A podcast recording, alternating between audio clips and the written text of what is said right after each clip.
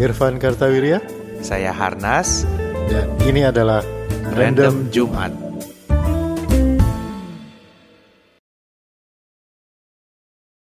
Halo, Halo, selamat hari Jumat. selamat hari Jumat. Kita rehat dulu dua hari, ngobrolin sains dalam bahasa manusia. Ini agak beda lagi suasananya. Iya, suasananya beda lagi. Outdoor outdoor Iya.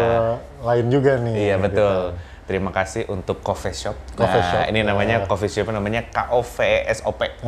Ada di Eh, antara BSD sama Gading dekat Serpong. perbatasan antara provinsi BSD dan, Dan provinsi, provinsi- Paramon. Beda gubernur. Iya, iya beda. Beda gubernur. Beda IPKL. Beda nomor rekening IPKL. Jadi kalau teman-teman mampir eh, lewat-lewat daerah sini boleh mampir ke coffee, Coffee shop, namanya ya. Ada teh, ada kopi ini seperti kita biasa. Ya. Random tuh. Jumat di kali ini kita ngobrolnya di coffee shop. Masih kita ngobrol random-random saja Ya. gitu ya.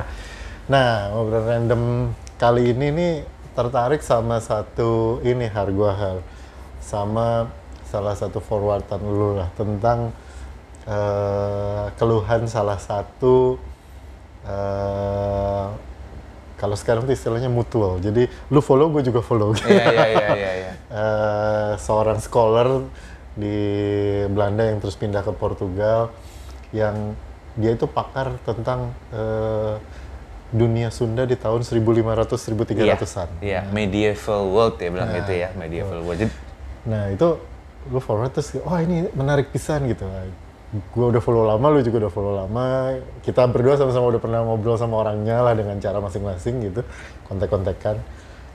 Nah gue tertarik sama itu Har, bahwa dia bilang katanya banyak ini dunia itu kurang tertarik sama eh, sejarah sebuah wilayah yang namanya Sunda. iya. Nah, sebagai orang Sunda, gue langsung gue tertarik. Makanya gue follow lu. Oke, berarti judulnya budaya Sunda, Budaya gitu ya.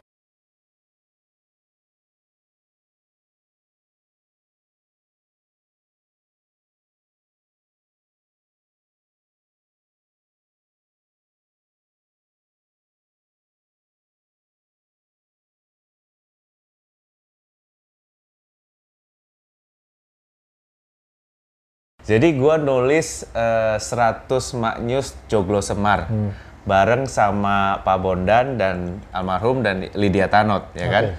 Nah, buku itu diterjemahkan ke dalam bahasa Inggris. Oke. Oke. Eh, Joglo Semar, eh sorry waktu itu bukan Joglo Semar ya. Itu iya Joglo Semar betul. Nah, itu kan diterjemahkan ke dalam bahasa Inggris. Nah, kita hire satu penerjemah namanya Diana Ramsey. Halo Diana. Mungkin denger dia di Amerika ya. Nah, Diana ini dulunya kerja di Jakarta Post. Oke. Nah, dia eh, terjemahkan ke dalam bahasa Indonesia gitu ya. Eh, sorry, da- dari Indonesia ke Inggris, Inggris, karena oke. waktu itu mau diterbitkan dalam bahasa Inggris. Eh, dalam satu kalimat itu ada beberapa gua gua menulis sesuatu dan membandingkannya kuliner itu gue bandingkan dengan kuliner di Jawa Barat gitu. Cuman gue lupa kulinernya apa. Gue bilang tidak seperti di Tatar Sunda Oke. gitu ya. Karena ini makannya di Jawa. Terus dia nanya, Tatar Sunda itu apa?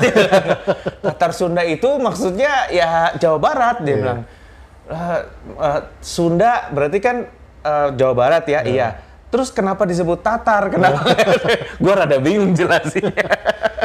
Karena buat kita Tatar Sunda itu Satu kata. satu kata, Iya, satu, satu- kesatuan satu lah kata, gitu. iya. Tatar dan Sunda. Kenapa kalau Sunda nggak disebut tanah Sunda? Iya. Kenapa kamu nyebutnya Tatar katanya? Kenapa kalau Gua- Parahyangan jadi bumi ya? Bumi Betul, Parahyangan. bumi Parahyangan gitu. Jadi gue gue bingung juga ya, gue jelasinnya agak susah juga. Gitu. Tatar Sunda itu kalau mau diterjemahkan dalam bahasa Inggris itu jadi the realm of Sundanese. Iya betul. Atau the realm of Sunda gitu. Iya, nah itulah yang sekarang kita ngomongin sekarang ya Tatar Sunda. Tatar Sunda. Sampai dia nanya, gue ngejelasinnya pun bingung gitu. Apa Bisa. bedanya? Terus kalau gue bilang Tatar Jawa bisa nggak? Nggak bisa. Sampai begitu karena dia Bisa, tapi dia enggak juga lah. iya dia ahli bahasa jadi dia Iya. tertarik dengan kata Tatar itu gitu gue dicecer gue bingung Iya, juga jawabnya ya. Kalau Tatar Jawa bisa Tatar? Jawa Timur gitu nggak Bisa, ada tapi ya, enggak bisa lah. tapi nggak. Enggak lah. Tatar itu ya Tatar Sunda gitu Ta- Iya bener ya itu ada ada beberapa specific word yang kita tuh eh nge-refer kayak tadi gue bilang kan bumi parahyangan gitu.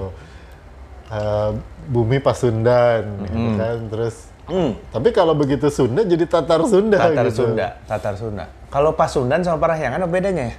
Nah, itu sebenarnya kalau kata Parahyangan itu kan dari eh, kata hyang, para hyang gitu. Eh, bumi para dewa sebenarnya kan itu Parahyangan itu. Kalau Pasundan itu eh, persundaan ya, Pak Sundaan. ya. Jadi hal-hal yang berhubungan dengan budaya Sunda. Pasundan itu artinya Tatar Sunda. Oh, oke. Wilayah-wilayah Sunda itu adalah Pasundan gitu. Kalau Parahyangan istilah aja Kalau gitu istilah ya. itu Parahyangan itu Padahal kan- jawabannya sebetulnya sederhana teman-teman. Parahyangan itu di Cimbuluit, Nah, kalau Pasundan, Pasundan di itu Taman Sari. di Taman Sari. Kalau Pajajaran di Jatinangor. Pajajaran di Jatinangor. Jawabannya jadi Ya, banyak. jalannya itu dan itu satu LL Dikti Iya. wilayah 4 yang menyatukan mereka adalah itu Nah, yang lu sebut keresahan tadi apa, Van? ya maksud gua em, ya dia dia kan bilang katanya kok eh, scholar atau apa akademis akademis dunia inilah dunia kan dia komplainnya kalau Indonesia mungkin lain ya tapi akademisi dunia ini kok kayaknya tidak terlalu tertarik menggali sejarah dan budaya Sunda Iya, gitu. dan- padahal dibilang katanya ini adalah salah satu wilayah terluas terpadat terdalam wilayah eh, secara budaya gitu. Tapi kajiannya dikit gitu. Terus mungkin iya juga sih ya kalau di scholar dunia gitu. Tapi kalau nggak tahu sih mungkin kalau gua mah gua memang tertarik gitu. Jadi eh, makanya mungkin kita mesti lebih sering ngomongin tentang kesundaan ini Oh, orang Sunda itu Betul. kan ada low profile ya. Kalau teman-teman mau tahu, eh, Twitternya namanya @siwatrikalpa. Ya. Ya. Yang disebut sama Irfan tadi eh, namanya Dr. Alex West. Saya juga belum ketemu dan tapi Ya, cuman belum kita pernah DM DM-an aja. Eh, dan beliau itu tesisnya, tesis S3-nya ya. Tesis S3-nya adalah mengenai sebuah karya bahasa Sunda yang namanya Bujangga Manik. Di dalam Twitter itu dia suka bahas dan Ya, gua ya. merasa tertarik banget gitu karena eh, bahasanya masih ngerti lah ya sedikit-sedikit. Eh, Terus dia pernah dia eh, nulis blog juga di Me- Medium atau apa gitu Medium, namanya. Patreon Ah, juga. pa- eh, pat- eh, dia eh, menulis serial mengenai cara menulis dalam Dan- bahasa dan Sunda membaca. kuno, cara membaca baca. bahasa Sunda kuno dan sebagainya itu menarik ya. Dan kalau eh, memang di eh, ada fakta-fakta apa aja yang menarik Van yang lu baca dari situ Iya, Van? pa- paling enggak eh, bahwa banyak kata dalam bahasa Sunda itu yang kemudian jadi salah satu kata global atau kebalik gitu. Jadi kata yang kita kenal di mana-mana itu ternyata di dalam bahasa Sunda sudah disebut sejak lama gitu. Terus ada juga nama-nama tempat yang kita kenal sekarang itu ternyata sudah disebut sejak lama sekali di eh, kitab-kitab berbahasa Sunda kuno gitu. Jadi banyak kan sekarang tuh lagi musimnya itu kalau istilahnya tuh eh, historian revisionism. Jadi orang-orang yang dalam tanda kutip ngarang-ngarang tentang sejarah ya mungkin yang paling terkenal kemarin apa eh, Gajah Mada itu nama aslinya Gaj Ahmada. Oh iya iya iya. nah yang kayak gitu-gitulah gitu ya itu Bahwa Sriwijaya itu tidak pernah tidak ada pernah gitu ada. ya. Nah, kayak iya, gitu-gitu iya. itu kan apa eh, revision eh, istilahnya itu history revisionism lah, merevisi sejarah karena eh, menemukan sebuah konspirasi apalah gitu ya.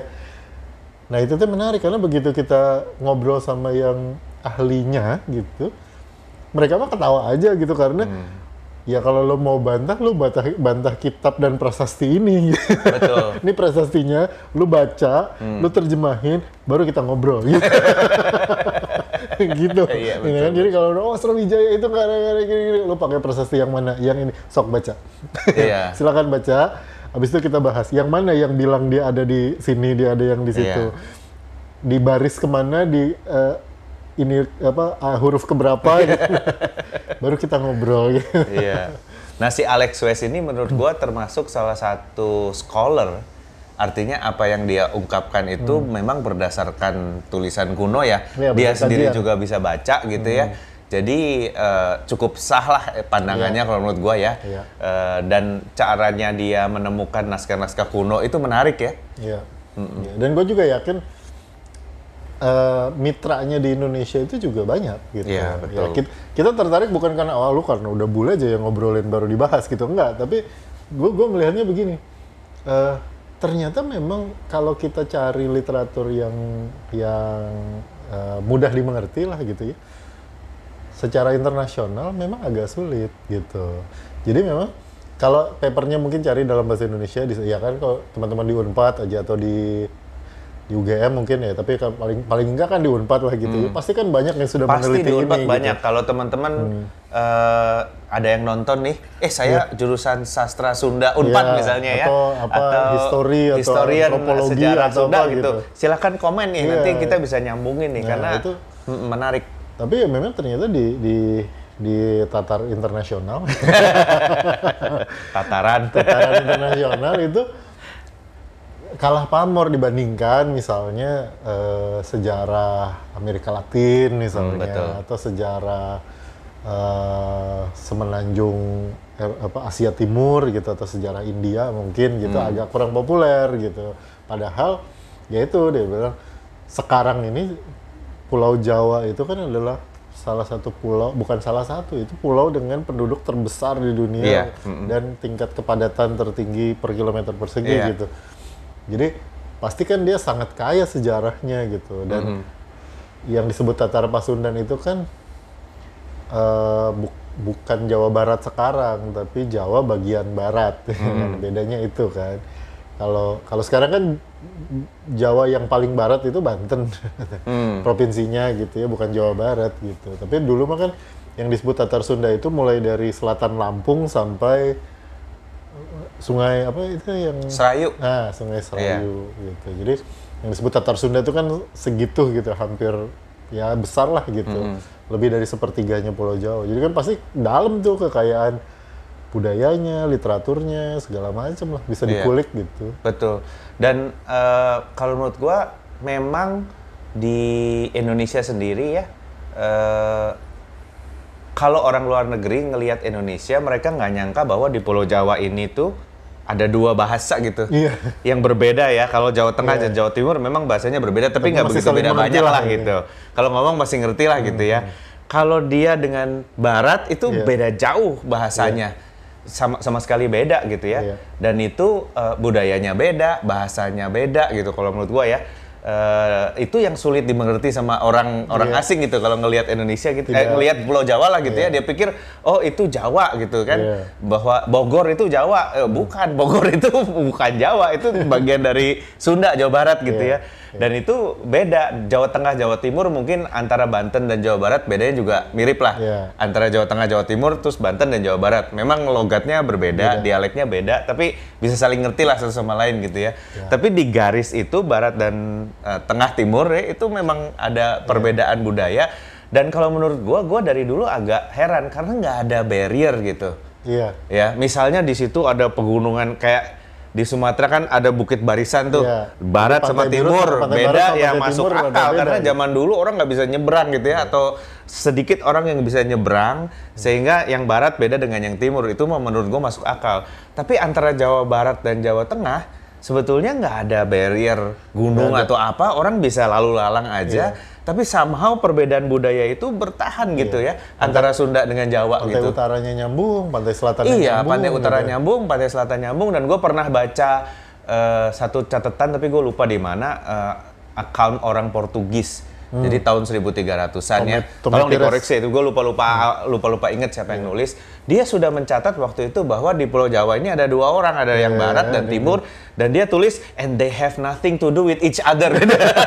Sejak dari zaman dulu, artinya dua orang ini berinteraksi ketemu tapi Iya, ya masing-masing pulang ke masing-masing, daerahnya iya. masing-masing gitu, nggak saling menaklukkan atau gimana Iya. gitu ya. Itu catatannya siapa? Tome Pires itu. Iya, gue juga dulu ih gila dari dulu begitu, tapi kenapa gue juga nggak Iya. tahu juga ya, Iya. nggak tahu juga. Ya, eh, tapi eh, yang jelas di eh, orang si ini bener juga bahwa kajian-kajian mengenai budaya Sunda ini nggak keluar ke luar negeri gitu ya. Ki- Di Indonesia sendiri masih eh, di tat- di Iya. da- jajaran nasional masih jarang gitu. Ya, sa- salah satunya mungkin karena kita juga jarang ya lihat candi ya di Jawa Barat gitu. Di Jawa bagian barat ini di Tatar Sunda ini kan kita jarang lihat candi. Beda sama Jawa Tengah, Jawa Timur gitu Betul. yang candinya banyak gitu. Terus kalau prasasti sih banyak lah di Jawa Barat ini prasasti cukup banyak. Eh, tapi candi tuh rada susah. Rada susah. eh, karena Dan- dulu di Jawa Barat katanya candinya itu dari kayu bikinnya. Mm-hmm. Jadi begitu runtuh, runtuh hilang. betul betul hilang betul. Nah Hmm. ada juga beberapa meme belakangan ini yang mengangkat lagi tema Sunda yang beda sendiri ini. Gue pernah baca mata. Hmm. Oke. Mata, moto, mata, pokoknya semua di daerah Ja- Sampai Indonesia itu Filipina, sampai sampai- Filipina itu namanya mata-mata mata-mata kecuali Jawa Barat panon. Nggak tahu tuh panon dari mana gitu ya. Tapi panon aja gitu. Jadi dia punya kata-kata yang beda sendiri Iya, gitu. iya. Eh, belakangan gue menemukan agak sedikit mirip antara Bali dengan Jawa Barat dengan Sunda gitu. Kalau ngelihat ritualnya ya misalnya eh, penjor gitu, kan gue nggak tahu di Jawa Tengah gitu kan. Kalau Jawa Barat kan kalau ada pernikahan pasti pakai eh, penjor, janur, ah. ya kan, pakai janur. Iya. Itu teh ada orang yang mempelajari janur itu, teknik janur Sunda sama teknik janur Bali gitu dibedakan gitu. Gue melihat ada sedikit kesamaan tuh. Terus kadang-kadang ada beberapa bahasanya yang mirip-mirip kayak parahyangan itu di bahasa Bali ada juga. Oh. Masih ada tuh eh, par parhyang. Pak. Jadi kalau di dalam satu subak, terus ada tempel, ada, Ada. ku- puranya, Iya. itu disebut para parahyangan gitu, para tapi dia kurang satu huruf. Bukan parahyangan tapi parhyangan gitu. Ah, oke. Jadi eh, ada beberapa Ya, itu kata-kata yang mirip dewa ya. gitu iya ya. betul, ini tempatnya para dewa gitu. Jadi ada beberapa yang mirip antara Jawa Barat dengan Dar Sunda dengan Bali gue perhatiin gitu. Jadi nyebrang sih. iya, padahal kan hubungannya kan jauh ya, apa be- secara jarak jauh, tapi ada beberapa Mungkin yang karena sama-sama budaya 1500-an, 1300-annya mungkin sama-sama Hindu kali ya. Betul, Jadi betul. ya, ininya sama kan kalau Jawa Tengah Jawa Timur itu kan yang lebih terkena apa budaya Islam. Iya. Baru budaya Islamnya balik lagi ke barat gitu. Iya. Masuk lagi setelah Jawa Tengah Jawa Timurnya Islam baru kemudian bergeser lagi ke barat gitu, ke masuk ke Jawa Barat gitu. Nah, yang dari Jawa Timur kan larinya ke Bali. Betul. Bali, Lombok, nah kit- yang Jawa Barat mungkin ya makanya jadi ada miripnya gitu iya, sama makanya jadi ada miripnya. Gue inget, gue jadi inget pernah lihat satu ritual Sunda ya. Eh, dulu ada eh, AA Sudirman namanya, tapi udah almarhum sekarang, temannya Pak Bondan juga. Eh, dia Sunda Wiwitan, sorry. Oke. Dia itu da- dari Sunda Wiwitan. Terus kita pernah waktu itu ada Kapten Gatot juga. Jadi di Sentul terus ada satu ah, tari-tariannya Sunda Wiwitan gitu. Dan kalau dilihat eh, sekilas mirip dengan tarian Bali gitu. Oh. Gue ngelihatnya walaupun beda ya, tapi sekilas tuh agak ada, Ada, miripnya gitu. Jadi gue inget kok bisa mirip ya, padahal jauh banget gitu ya. Nah tapi eh, menurut lu sebabnya kenapa Van jarang ada kajian Sunda gitu? Ya nggak tahu ya. Gue ngerasanya ya, ya mungkin karena itu tadi satu ya eh, budaya Sunda itu di, yang gue pernah baca-baca gitu ya tinggalannya itu kan eh, basisnya kayu dan Ya. lontar ya dan itu eh, ya or- bahan organik gitu ya dengan tropis seperti ini ya pasti hancur lah gitu ya, dengan waktu.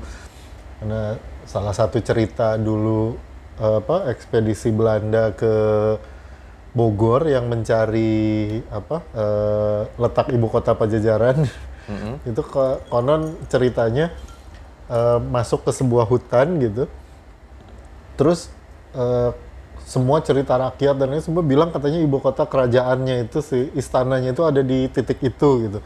Itu ekspedisi Belanda masuk ke situ nggak nemu apa-apa nemunya hutan aja gitu. Sampai satu prajuritnya itu dengan bengong dia ngelihat ini kenapa pohon beringin ini sama pohon beringin ini sama pohon beringin yang itu kenapa jaraknya sama dan dia lihat sebelah kanannya sama ini juga ada ada ada. Dia bilang ini pasti ditanam. Gitu. Sehingga dia bilang ini jalan utamanya. Ini pohon beringin ditanam orang makanya jaraknya sama. Tapi di antaranya udah hutan lebat itu udah hutan. Jadi eh, itu salah satu cerita yang cukup populer lah di tentang penentuan lokasi di mana pusat pusat istananya gitu. Tapi ya karena karena dari kayu gitu. Terus di di kitab Bujangga Manik itu yang diceritakan juga kan memang istana itu dari kayu gitu dengan pilar-pilar kayu. Jadi hilang lah dengan ratusan ribuan tahun itu ya ya hilang gitu karena itu. Terus lontar juga ya kan nggak nggak nggak bisa disimpan lama itu kan ratusan tahun lembab jamuran segala macam belum rayap panas segala macam dan nggak ada yang ngerasa perlu nyimpen ya hancur gitu lama-lama mungkin itu salah satu ya dibanding eh, dari yang lain. Kalau prasasti kan masih banyak gitu tapi itu salah satu. Yang kedua ya mungkin juga orang Sunda ini kan agak low profile.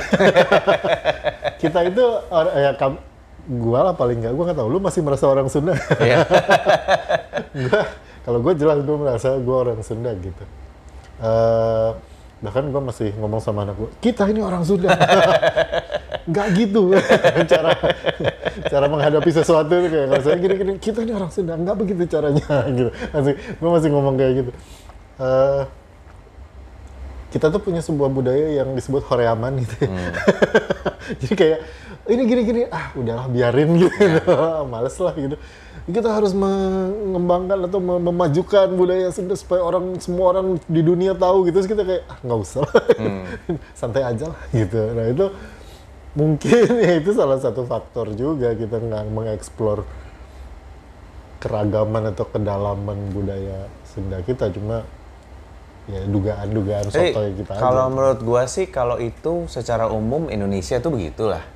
Hmm. Ya, kalau menurut gua ya eh gua teh kurang setuju sama ilmu padi yang makin berisi makin merunduk gitu ya. Ah, iya. Sebab zaman sekarang makin berisi itu mesti makin ngomong. Iya, iya. Kalau enggak berunduk berunduk berunduk nggak ada orang yang tahu gitu. Iya, Gue merasa eh, di Indonesia scholar-scholar yang jago-jago banyak, tapi rata-rata pakai ilmu padi. Hmm. Iya. Jadi pas ditanya menurut pendapat bapak atau ibu gimana? Ah saya tahu yang sebenarnya, tapi saya diam aja lah. Ya, cilaka tuh kalau lu diam aja orang lain nggak tahu gitu ya. Ada beberapa teman-teman misalnya eh, dari lembaga Ekman dulu ya, Hmm, itu kan salah satu yang aktif punya punya channel sosial media, punya channel koran dan menurut gue itu penting karena eh, kalau enggak kita ini tenggelam. Eh, ekstrimnya Amerika ya. Itu ekstrimnya tuh Amerika. Kalau kita lihat misalnya di acara yang American Idol itu apa American apa namanya? Amerika pokoknya yang lomba nyanyi yang orang udah nyanyi suaranya jelek dikritik teh masih marah gitu kan. Kok bisa kok nyanyi gitu ya? Padahal udah jelas suara lu jelek gitu. At least lu belajar nada lah. Enggak, itu saking percaya dirinya kelewatan. Nah, kalau kita percaya dirinya kekurangan gitu. Artinya gua mengendorse teman-teman kalau memang teman-teman eh, dosen atau peneliti atau orang yang punya knowledge mengenai budaya Sunda, ayolah buka Twitter. Iya. Ayolah Facebook, ayolah bikin YouTube. Jalanin aja. Kita nonton kok gitu. Kalau kita Google pasti kita nonton. Gue juga nonton si si Watri Kalpa ini karena tertarik dengan tema Bujangga Maniknya, tertarik dengan dan makin dan dia beri bilang kok orang nggak ada nih yang bahas. Nah, teman-teman yang di Jawa Barat harus yang pertama kali dalam bahasa Sunda tergebok gitu kan. Eh, kok nggak kedengeran nih suara kita gitu ya. Padahal ada. Nah, kalau ada, ayo kita taruh di sosial media. Kalau menurut saya sih nggak usah takut nanti kalau salah gimana. Ah enggak lah, sementara kita asal eh, tidak m- apa melanggar kaidah-kaidah Iya. umum gitu ya artinya Jangan- jangan nggak- bohong jangan ngarang. jangan jangan ngarang gitu kan Eh, pasti bisa lah dan Iya. kalau menurut gue itu penting supaya suara kita kedengeran karena kalau Iya. kita nggak ngomong ya nggak bakal kedengeran Dan kalau kalian bikin video tentang itu, paling nggak viewernya ada dua. Iya, paling nggak viewernya ada dua. Dan itu pengaruhnya gede, teman-teman. Artinya gini, eh, belakangan ini ada juga yang peta teh katanya salah gitu ya. Nah, itu- Eh, itu. Peta tuh maksudnya kan Eropa kelihatannya gede, padahal sebetulnya Eropa tuh kecil banget. Karena kan buminya bundar gitu kan. Kalau didatarin seolah-olah mereka kelihatan gede, padahal nggak kecil banget. Nah itu tuh mindset. Jadi seolah-olah studi-studi tentang Eropa tuh semuanya penting gitu Iya. ya. Yang Asia, Southeast Asia, aduh ngapain sih yang dikeluhkan sama si Alexios ini? Gue nggak bisa dapat funding nih, nggak ada orang yang menganggap Southeast Asia, terutama Penting. Indonesia itu penting. Kenapa? Ya karena orangnya cicing wae gitu. Kitanya Iya. diam-diam aja, oh kita nggak penting ya. Oh iya, nggak penting memang ayo. ya, ayo dong ngomong Iya, iya. supaya orang juga tahu dan jadi kita nggak dianggap enteng karena kita ini nggak kecil Iya. dan nggak bukannya nggak penting kan. Ini aja orang yang belajar aja bisa bilang kita penting gitu karena ya posisinya gede di di tengah crossroad pasti penting dong gitu. Kita Jadi- pakai ilmu kelapa sekarang. Iya, Jangan betul. ilmu padi. Betul, Ilmu kelapa. pakai ilmu kelapa. Semakin berisi, semakin tinggi. Iya, ilmu jagung. Ilmu jagung. Semakin mau mateng semakin merah gitu, cerah gitu kan. Iya, betul. nah, jadi harus memakai ilmu itu supaya nama Indonesia penting j- akhirnya kita juga dapat eh, funding gitu kan, dap- di- dianggap penting. Dunia kuliner juga sama, Van. Iya. Dunia kuliner juga sama. Kuliner Indonesia ini hebat sebenarnya. Cuman ya itu nggak pernah di studi atau orang yang studi itu kurang kenceng ngomongnya gitu kan. Jadi eh, kita di dunia internasional nih kalah ngomong gitu. suara ya. Kalah suara, betul. Dan itu bukan cuma masalah funding atau kenceng-kencengan sih sebenarnya Hmm. teman-teman, tapi kita ngelihatnya gini, eh, sebagai apa ya, sebagai orang yang datang dari sebuah wilayah yang segitu pentingnya di dunia, Hmm. itu tuh pasti kontribusi kita ke dunia itu besar gitu. Iya. Jadi eh, kita tahu bahwa kita itu berkontribusi pada perkembangan dunia gitu, bahwa istilah yang kita ciptakan misalnya ter dipakai oleh dipakai dan berkembang di berbagai wilayah dunia. Terus apa teknologi klasik kita yang zaman dulu diciptakan itu ternyata ber- dikembangkan di tempat lain dan ini ke seluruh dunia. Kita mempengaruhi budaya lain, bukan Betul. cuma budaya lain yang mempengaruhi kita. Betul, betul, Makanya kan betul. kita suka bilang katanya kayak eh sate marangi, sate marangi itu asalnya dari Cina karena begini begini begini begini. Dia bilang enggak, kita juga mempengaruhi. Iya, betul. Mempengaruhi wila- eh, budaya lain dengan teknik-teknik yang kita buat. Gitu. Betul. Karena kita sepenting itu. Gitu. Betul, betul. Terus apa? eh, baju misalnya, oh pakaian ini tuh dipengaruhi oleh budaya ini. Bukan cuma dipengaruhi, kita juga mempengaruhi Iya, gitu. betul. Dan itu membuat kita jadi setara gitu. Iya. Karena se- sekarang kan seolah-olah eh, narasinya adalah pokoknya kita bagian dipengaruhi dan menerima aja Iya, gitu betul. kan. Ya nggak gitu juga sih sebenarnya dan itu penting menurut gua untuk membuat kita semua sebagai sebuah bangsa lah khususnya kalau kita ngomongin orang Sunda gitu ya, tapi general lah se Indonesia itu jadi nggak gampang kalau istilah itu nggak gampang eh, kaget gitu ya Iya, sama betul. atau nggak nggak gampang eh, kalau dalam bahasa Sunda itu ada kaismuan gitu nggak nggak gampang dipengaruhi, Dipengaruhi, oleh iya. kayak dan selalu melihat orang lain lebih hebat gitu Iya, Kayak, betul, betul, kita ini memang kalau tidak ada mereka, apalah jadinya kita ini? Oh enggak, kita Enggak. jadi kita jadi orang Sunda saja, Iya. aman kok. Kalau tidak ada Betul. mereka, kita bagaimana? Ya enggak gimana gimana, kita baik-baik saja. Iya, kita baik-baik saja, betul betul. Betul juga ya. Nah, betul juga. Ya kan bahkan ada yang bilang oh, kalau Indonesia dulu nggak dijajah Belanda nanti Indonesia begini begitu begini. Enggak, kita kalau nggak dijajah Belanda kita baik-baik aja. Baik-baik aja, ya, Kapal kita gede, kota-kota kita berkembang dengan Iya, baik. betul. Sumber dayanya Pertanian banyak gitu kita kan. bagus gitu. Uh-uh. Bahasa Jadi sebetulnya kita baik-baik saja. baik-baik saja.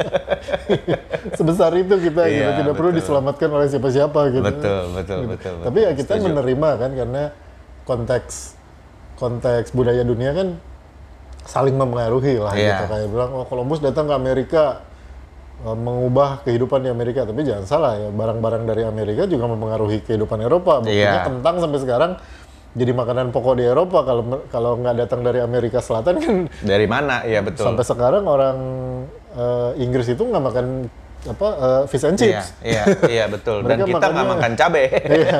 Cabainya dari Iya, Amerika cabainya dari Selatan. Amerika Selatan. Jadi Kita ya- makanya cabai puyang Makanya asli. Kita saling mempengaruhi Iya, lah gitu ya betul, dan betul. sepenting itu kita karena kita bukan cuma menerima doang Iya, gitu. kita bisa mempengaruhi Kita juga. mempengaruhi juga gitu. Nah, jadi teman-teman kalau misalnya, aduh saya mau bikin YouTube tapi nggak tahu caranya gimana, eh, bisa komen aja ke kita ya, bisa DM aja ke kita. Iya. Nanti kita ngobrol-ngobrol. kita nggak- gampang dah, Gampang deh. gampang, gampang Kalau banget. mau mulai dengan ngobrol di sini dulu boleh? Iya, iya, iya, iya. Dan mari kita penuhi eh, sosial media ini sebagai solusi dan bukan sebagai polusi. Yo, yes, gitu. Oke teman-teman, terima kasih udah dengerin Random Jumat. Iya. Kita ketemu lagi di random Jumat berikutnya, tapi sambil nunggu episode berikutnya jangan lupa biasalah ya di subscribe Iya. gitu. Biar subscribernya cepet nyampe seribu, jadi kita cepet dapat AdSense. Jujur aja kita. Nggak ya subscribe biar kalian tahu kalau ada yang baru nanti di notifikasinya Siap. gitu. Iya, Maksudnya iya. gitu. Iya, iya. Sekalian buat AdSense kita. Nah, oke, sampai jumpa eh, Jumat depan. ya, saya Irfan Kartawirya. Saya Harnas. Bye. Bye.